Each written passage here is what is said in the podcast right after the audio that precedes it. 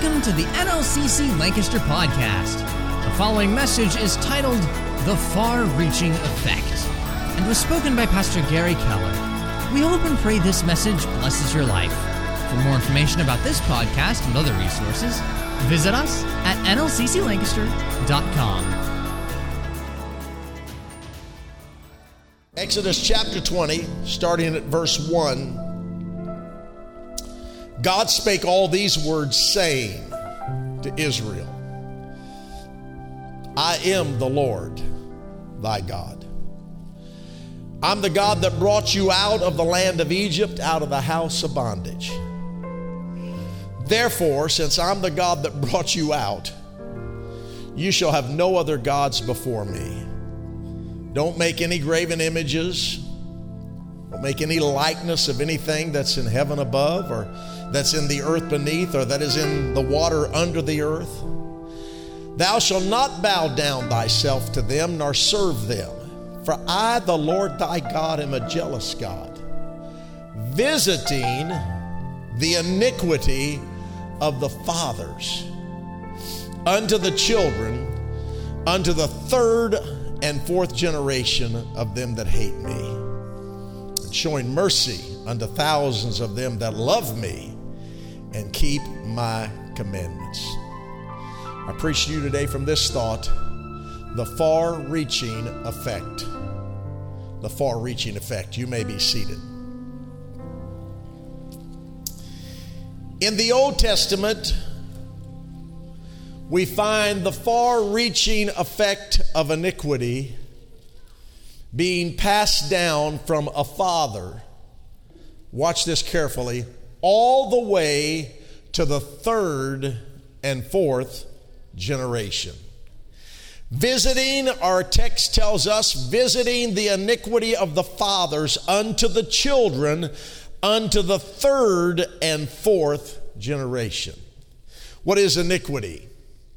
Wickedness, evil, sin, vice, injustice, crime, offense, transgression, indulgence all of the above are iniquities. In the 21st century, some would call it a generational curse. A generational curse is basically a defilement passed down from one generation to another. It's any negative cycle that a family finds themselves trapped in, such as alcoholism or drug addiction, gambling, a poverty mindset, marital affairs, divorces, abuse, and the list just could go on and on and on. All of it is iniquity. And Jesus made it clear that in the last days, which we are in today, we are in the last days. Jesus made it clear that in the last days iniquity would abound. Matthew 24 and 12 in the King James Version, because iniquity shall abound. The love of many shall wax cold. In the Amplified Version, because lawlessness is increased, the love of most people will grow cold.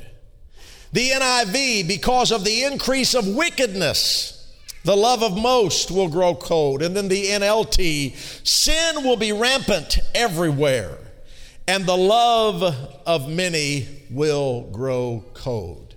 What is this iniquity? Where did it come from? Why are we dealing with it? Well, we're not the first generation to deal with it. Go all the way back to Adam and Eve, and I'll talk about that in a moment, but that's really where it started. And iniquity comes from within. Can't blame anyone else. We're born with the Adamic nature we're born with the nature of Adam. So all of this iniquity comes from within. Mark chapter 7, verse 20. Jesus said, That which cometh out of the man, that's what defiles the man. For from within, out of the heart of men, proceed 13 things evil thoughts, adulteries, fornications, murders, thefts, covetousness, wickedness, deceit lasciviousness, an evil eye, blasphemy, pride, foolishness. All these evil things come from within and defile the man. My question today is how did they get in us? Well, we were born in sin, and we were born with the Adamic nature. As a matter of fact, this iniquity thing started with Adam and Eve over 6,000 years ago. When Adam and Eve fell in the Garden of Eden, they crippled the entire human race. And no wonder Paul writes to us and writes to the Roman church in chapter 5 and says, For if by one man's offense, Adam, Adam and Eve, if by one man's offense death reigned by one, I love the next statement. Much more they which receive abundance of grace and the gift of righteousness shall reign in life by one Jesus Christ.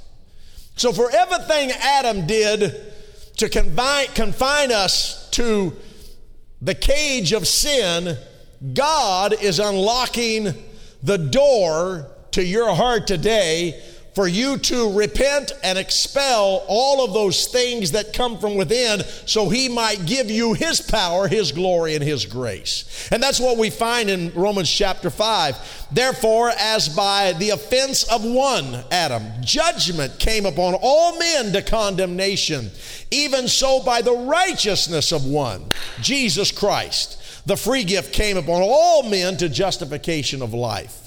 The next verse says, For as by one man's, one man's disobedience. Now, we read in our text that the iniquity of a father that's not arrested, not taken care of, will affect all the way to the third and fourth generation.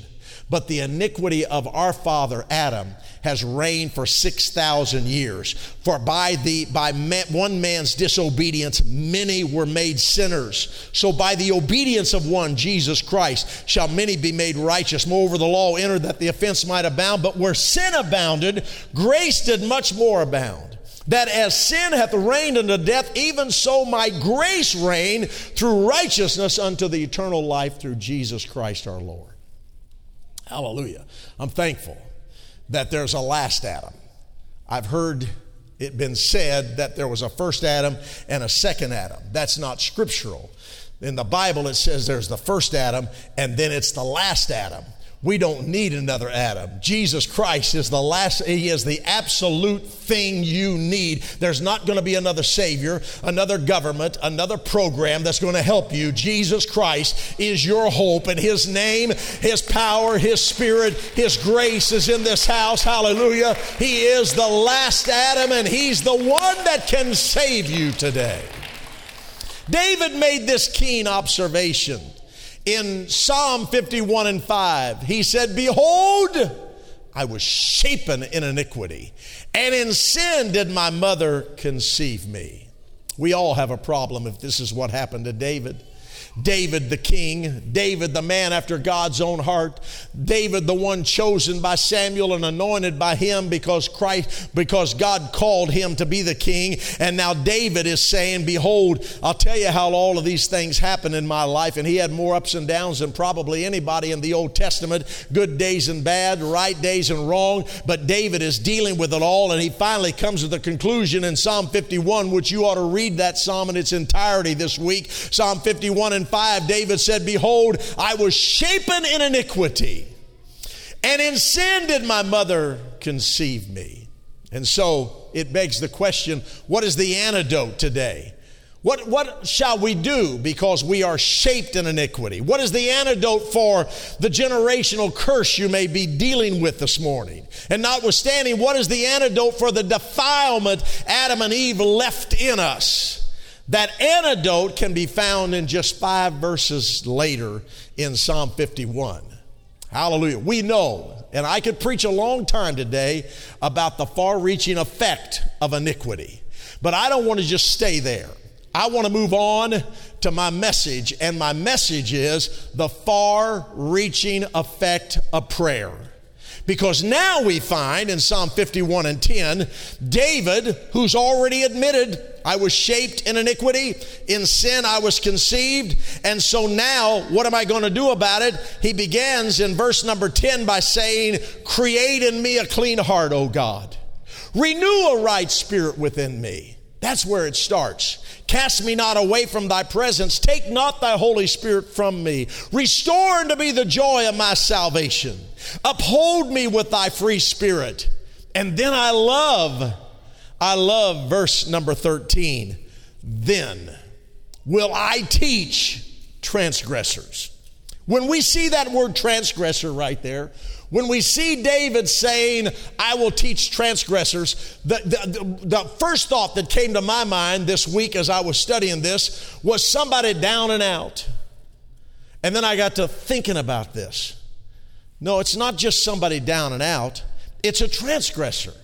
It could be your child, your friend, your associate, your family member a church member. A transgressor is someone who is violating a law. A transgressor is somebody who is going beyond the boundaries. The, the, transgressor is someone who is stretching the limits beyond what is acceptable in God's house. And David is saying, I'm going to teach those that are stepping outside of the safety of God. I'm going to teach transgressors thy ways, and sinners shall be converted unto thee. That's what we're doing on this Sunday morning. Hallelujah. We say with Psalm 25 and 11, For thy name's sake, O Lord, pardon my iniquity, for it is great. We say with David in 32 and 5 of Psalms, I acknowledge my sin unto thee, and my iniquity have I not hid. What a great directional David is giving us. I acknowledge my sin. Hallelujah. My iniquity I have not hid. Can I tell you right now, you, you can't hide anything from Him. It, you, you just, you, the, the best policy is to be honest with God. And, and you know, iniquity uh, will, will be something that is, and I read you the long list of what iniquity can be. It's any kind of a sin or anything that separates you from God. And, and, and the, the, the travesty in this hour for this generation is we know it's there. This is my sin. And we put it right there and it's a travesty when we f- refuse to acknowledge it. We come to God, we worship, we sing, we're faithful, and all the time it's right there. And we feel as if God doesn't know it's there. Can I tell you, open your heart Bring that thing out, whatever it is that you've gone beyond the limits on. Lay it at the altar. Tell God you're sorry. Say with David, I acknowledge my sin unto thee. Mine iniquity I have not hid. I will confess my transgression unto the Lord, and you will forgive me of the iniquity of my sin. Selah. And the word Selah means I'm going to worship God right here because I just wrote something under the inspiration of the Almighty. And when I see what I have written, I understand the power of it. I understand the validity of it. I understand how it can transform. And I'm going to put my pen down and shout for just a moment. David is saying, I've acknowledged my sin. Oh, hallelujah. My iniquity I have not hid. I've confessed my transgression, and you have forgiven me my iniquity. You're able to do it. We know the far reaching effects of sin that is plaguing this generation. We are aware of the far reaching effect of iniquity that is dogging this generation. We know the far reaching effects of a generational curse because we see it in cycles in people's lives and homes. Now consider with me the far reaching effects of prayer. Your prayer, not corporate prayer in the church, not family prayer around the table before a meal, but your individual prayer to God for whatever you're praying for. Mark this down God hears your prayer. Look at Revelation chapter 5. And when he had taken the book, the four beasts and four and twenty elders fell down before the Lamb. And every one of them had harps and golden vials full of odors, which are the prayers of saints. Every prayer you pray makes its way to heaven.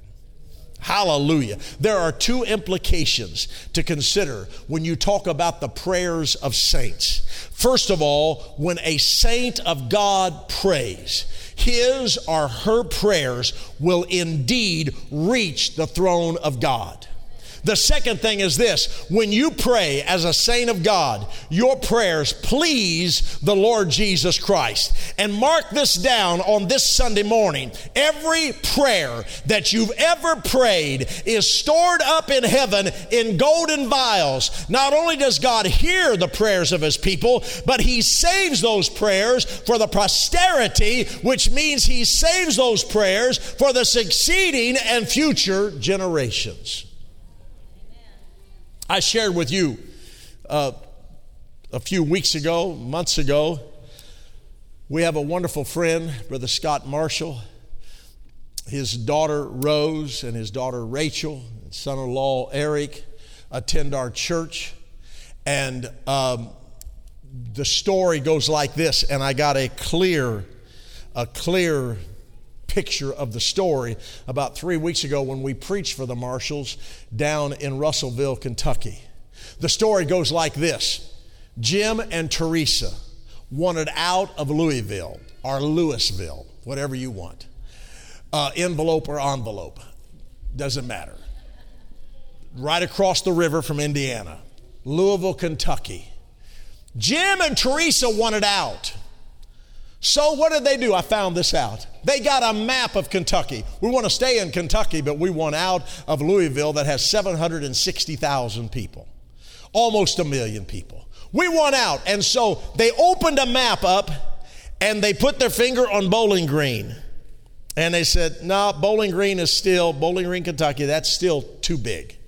And so they slid their finger south and they said, Russellville. Russellville, Russellville, Kentucky. 7,000 people. Let's move there. They came down to Russellville. They bought, they sold their house, they bought a house. And the Bensons were their neighbors, and they invited Teresa and Jim to the Russellville United Pentecostal Church for the Christmas program, uh, for the Christmas dinner and the candlelight service in December of 2018. New in town, let's go. They came, they went. The next week, they went to Florida, moved into their home in Florida for the next three months. Then they came back to Russellville, Kentucky, after the winter was gone and it heated back up up north. They made their way back to Russellville, and their neighbors again invited them to church. They came back to the Russellville United Pentecostal Church, pastored by Pastor Scott Marshall. And Brother Marshall said, Why don't y'all, why don't y'all do a Bible study with me? And they said, Fine. And so they're in their late 60s and they started a Bible study with Brother Marshall. Then Brother Marshall teaches them the Bible study, and a few months later, they both say, We want to be baptized. And so he takes Jim down into the water, and he said, When I baptized Jim, Teresa standing on the outside of the baptismal tank, and Brother Marshall said, God filled her with the Holy Ghost. And so I whispered, he said, I whispered into the ear of Jim, and I said, Teresa just got it. And Jim, very competitive person, said, This is not going to happen. She ain't getting it without me. And he went after it, and God filled him with the Holy Ghost. And then he baptized Teresa in the wonderful name of the Lord. Now, I shared that story with you, but let me share the rest of the story. This year, this year, Teresa's daughter and her 19 year old and 12 year old son in April had a Bible study with Brother Marshall and they were all baptized in the wonderful name of the Lord Jesus Christ. And God's going to fill them with the Holy Ghost. And so, in one of the Bible studies, Brother Marshall mentioned Rose and Rachel and said to, to Teresa and to Jim, My daughter Rose and my son Rachel live in Lancaster, Ohio and they go to a church, one of our churches, and it's pastored by Gary Keller. And Teresa goes, That's my stepbrother. And Brother Marshall said, What? She said, That's my stepbrother. And it blew Brother Marshall away.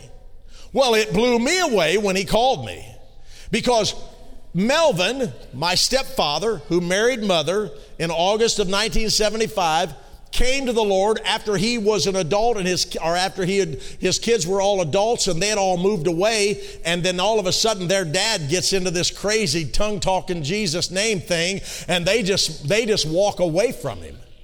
And they don't really want and so I've seen Teresa twice. Once at her father's funeral and one other time in 35 years. Only seen her twice, didn't really know her, wouldn't have known her if she walked through these doors here and just kind of separated because of things that happen in life and all of that business. And so here she is now filled with the baptism of the Holy Ghost, baptized in Jesus' name. And let me tell you why, one of the reasons why. Why is how how is it that somebody can lay a map down and somebody can say we're moving out of Louisville and we're going to go not Bowling Green. Let's let's go down. Let's let's move to Russellville. How is it that they move next door to some apostolics? How is it that they invite them to come? That they go to Florida, come back, get in a Bible study, get baptized, get filled with the Holy Ghost, their daughter gets baptized, their two grandsons get baptized. How does all of that happen? Let me tell you the rest of the story. Because Melvin Day, my stepfather, who died 15 years ago, been gone 15 years, Melvin, every morning would get up to go to work. And when we would stop by and spend the night at Mom and Melvin's, I would hear him in the living room before he left for work. And I would hear him pray. God bless my wife. He was a prayer warrior every morning, faithful. God bless my family. God, oh God, save my children. He prayed that prayer until he died. But I want you to know one thing that when he died, his prayers did not die with him. Hallelujah. And I want you to know something else that the iniquity of a father will affect the third and the fourth generation but can I tell you what prayer will do?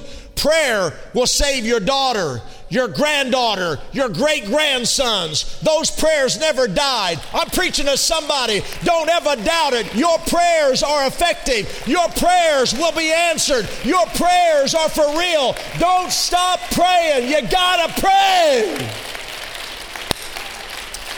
Hallelujah. And so we pray and God saves. Posterity means the Lord saves your prayers for the succeeding and future generations. God keeps on file every single prayer you've ever prayed. He hears you, He knows you, He loves you, He will fulfill His promise, and that promise is He will answer your prayer. Jesus said in Mark chapter 11 and verse 24, Therefore I say unto you, what things soever you desire when you pray, believe that you receive them and you shall have them. Can I make a statement here today and tell you that no prayer is wasted and that every prayer you pray is duly noted by God? Listen to Revelation chapter 8, verse 3 and 4. And another angel came and stood at the altar having a golden censer and there was given unto him much incense that he should offer it with the with what? With offer the incense with what? The prayers of the saints. And as we read this, the prayers of the saints upon the golden altar, which was before the throne, and the smoke of the incense, which came with the prayers of the saints, where did those prayers go? They ascended up before God out of the angel's hands. I want to assure you in this house of worship this morning that the Lord Jesus Christ has heard your prayer. I'm telling you why he has sent this message today is because some, there's someone here today that you've said in your heart, God just don't hear me. God just doesn't answer. No, I'm telling you, God does everything in His right in the right time, and He does all things well. He knows the end from the beginning, and when you pray, He heard your prayer. And you may be like my grandmother who prayed for her two granddaughters, Bonnie and and uh, and uh, Nita, to get saved, and she died long before they got saved. Uh, but I believe it was her prayers that had an effect upon their lives, and they made their way back to the house of God. Can I tell you right now, God hears your prayers, and I'm going to make another statement today. The Lord Jesus Christ Christ can handle your prayer. Trust Him. Go ahead and pray it. Ask and you shall receive. Seek and you shall find. Knock and it shall be open unto you. Jesus can handle your prayer. The far reaching effect of your prayers that you pray over your family and over yourself and over your church and over your country and over your friends and your associate your associates those prayers will never die Hallelujah. We know about a generational curse. Mm, Lord, help me. But I want to end this message today telling you about a generational blessing. Hallelujah. That if iniquity can make its way to the third and fourth generation, can I tell you right now that your prayers, your faithfulness, your love for God will have an effect not only upon you, but upon the generations ahead. Listen to 2 Timothy chapter 1 and verse 5. When I call to remembrance the genuine, unfeigned faith that's in you, Timothy, it was first in your grandmother Lois, and it was in your mother Eunice, and I'm persuaded that it's in you also. There's something powerful getting ready to happen in this service. God's getting ready to turn iniquity away from the third and fourth generation generation, and God's going to impart the power that had the generation before you had, the generation after you has. God's going to bless it, God's going to keep it, God's going to do it. God can do it. The prayers you pray your family for your family, those prayers will never fade away. 1 Peter chapter 3 and verse 12, for the eyes of the Lord are on the righteous, and his ears are open to their prayers. Iniquity. You want to talk about iniquity? Here, let, let's just go to iniquity for a moment. Let's talk about a guy. I heard about this guy that came to his father and said, I want everything that you're supposed to give me. And the father said, What? Yeah, I want you to give it to me. Everything. Don't withhold anything. I want my inheritance. I want it now. I want all of it. And so the father said, All right. And, that guy, the story goes like this. Maybe you've heard it, I don't know. The story goes like this. I do know, you have heard it. The story goes like this This guy, this man, takes everything that's coming to him by way of inheritance, and he goes into a far country and he spends it on riotous living until it's gone and until there's a famine in the land. Until now, he's in a pig's pen, so hungry as he feeds the pigs, so hungry that he's considering eating what the pigs are eating. But now let's just leave him there for a moment. And let's go back to the father's house. Because that daddy, did not just say good riddance.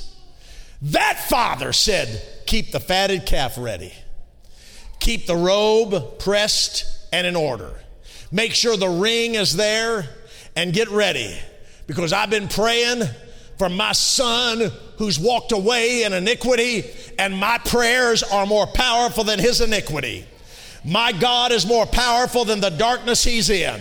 My God is able to reach down in the pig's pen where he's at and give him a moment of sanity. Don't ever doubt he's coming home. Keep the fatted calf ready, keep the robe ready, keep the ring ready, and I'm going to kiss him when he gets back. I want you to know my boy's coming home. He kept praying that prayer. Can I tell you something more powerful than the sin and the iniquity of this world is a church that will stand on its feet and declare God is able and my son's coming back, my health is coming back, my blessing is coming back. My future is coming back. Nothing's going to stop it. I'm going to pray. God's greater than my iniquity. Yeah. And the and the prodigal son has no idea why all of a sudden the scripture says he came to himself. He had a moment of sanity. He realized I went beyond the boundaries. He realized I'm a transgressor. I have stretched the limits. I've gone beyond my father's house, but I have not gone beyond my father's prayers. Hallelujah. And he came to himself. But he still was going to play the game because he said, I'm going to go back to my father's house and perhaps he'll just let me be a servant. No, you don't get it. You don't get it. You're not coming back as a servant because a servant has a limited responsibility to the father and your daddy did not pray a prayer to bring you back as a servant. He wants to bring you back as a son that can take on the full responsibility of where you were when you left. He's going to let you pick it up right where you left off. He's going to eradicate and forgive all of your transgression, and He's going to give you a robe and a ring and a position. Don't play the game with God that I'll just come back and get a little blessing once in. No, we're not going to do that. You're not coming from the pig's pen and sitting on the sidelines. When you come back, the Father is going to reinstitute you where you were. And he, I feel the Holy Ghost talking to somebody. God wants to bless you. God wants to restore your ministry. God wants to put a ring on you. God wants to kiss you. God wants to put the fatted calf on the table. God wants you to have everything that you left. You left it a long time ago, but there's a mama that's been praying, and there's a church that's been praying, and the Holy Ghost is here, and God knows where you're at. You're coming back. He called almost sundara Bahasiah. Somebody clap your hands under the Lord right now. Hallelujah. Those prayers never die.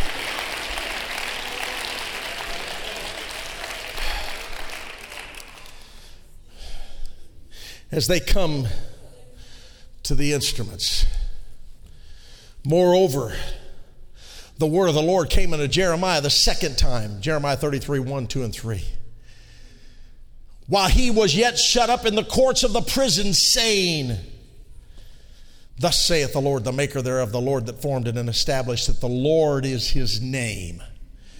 And God said to Jeremiah, when Jeremiah was in prison, in the pig's pen, locked away from his purpose, locked away from his calling, locked away from where God wanted him to be.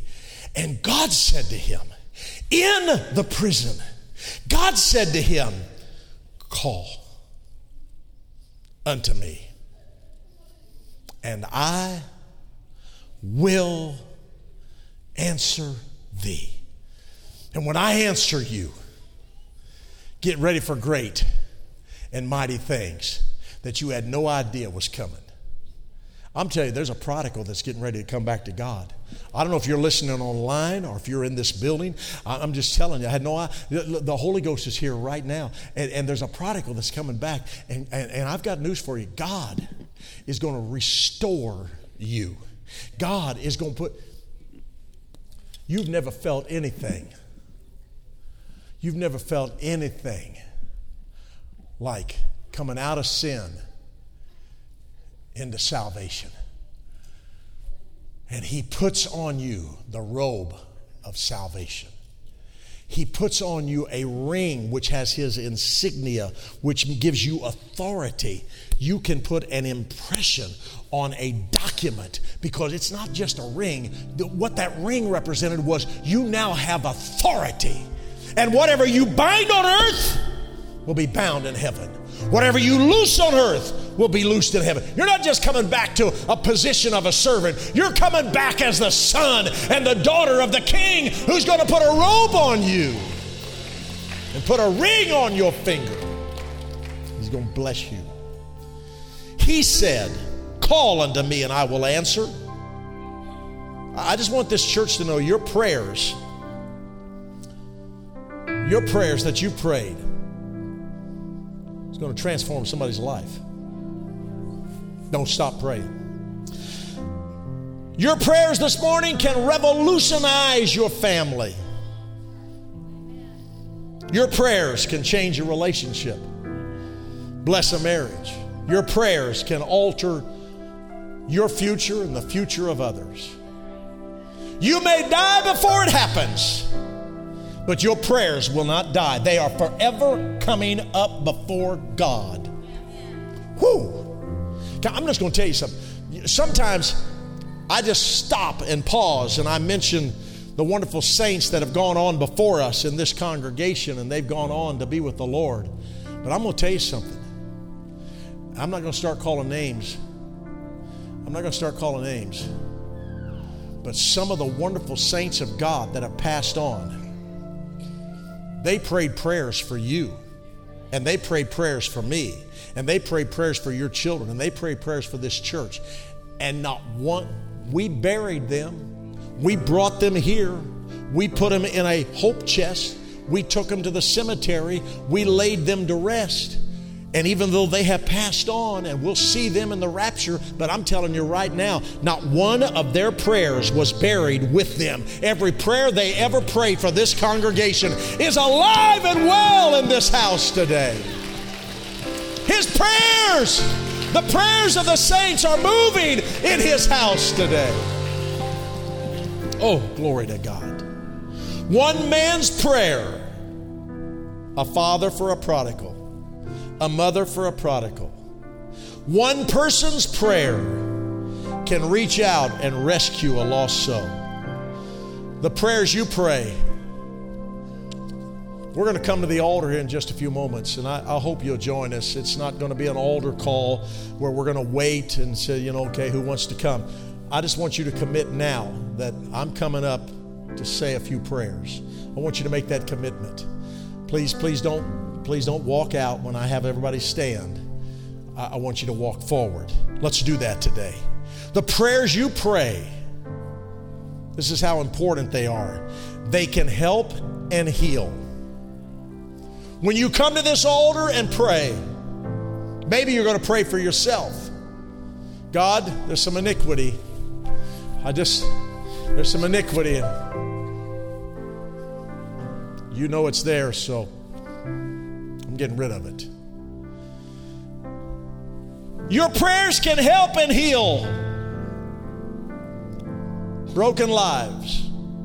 If you believe that, say amen. Broken bodies, broken homes, broken spirits, broken families, broken relationships.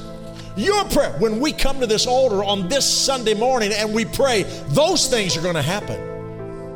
God's going to, we're going to activate. We're going to activate. I know, I know, don't, uh, I know iniquity, generational curse. I know they go down third, fourth generations, but what we're doing here this morning, hallelujah, this afternoon, what we're doing here today is we're going to send some prayers forward to keep our families covered. Hallelujah. So when you pray, a few verses later in Jeremiah, verse 6, I read this late last night and it leaped off the pages of the Holy Writ and into my heart. Jeremiah 33 and 6 Behold, I will bring it health and cure. I will cure them and will reveal unto them the abundance of peace and truth. Whoo. Hallelujah. Let's look at that verse again. Behold, I will bring in health and cure, and I will cure them and will reveal unto them the abundance of peace. If there's one thing we need in this generation, you know about a generational curse? Our government is strapping three and four and five generations down the road with a debt that we can't pay. I'll just leave it right there. We put that on generations to come. Well, that's a government. But can I tell you, the enemy of your soul wants to strap you and your children and your grandchildren until they fade off into an oblivion and they no longer count. But they will count because you're going to cover them today with your prayers. I will cause the captivity of Israel to return and will build them as at the first. I'm going to restore them the same way they were before they went into destruction. And I will cleanse them from all, I will cleanse them from all their iniquity.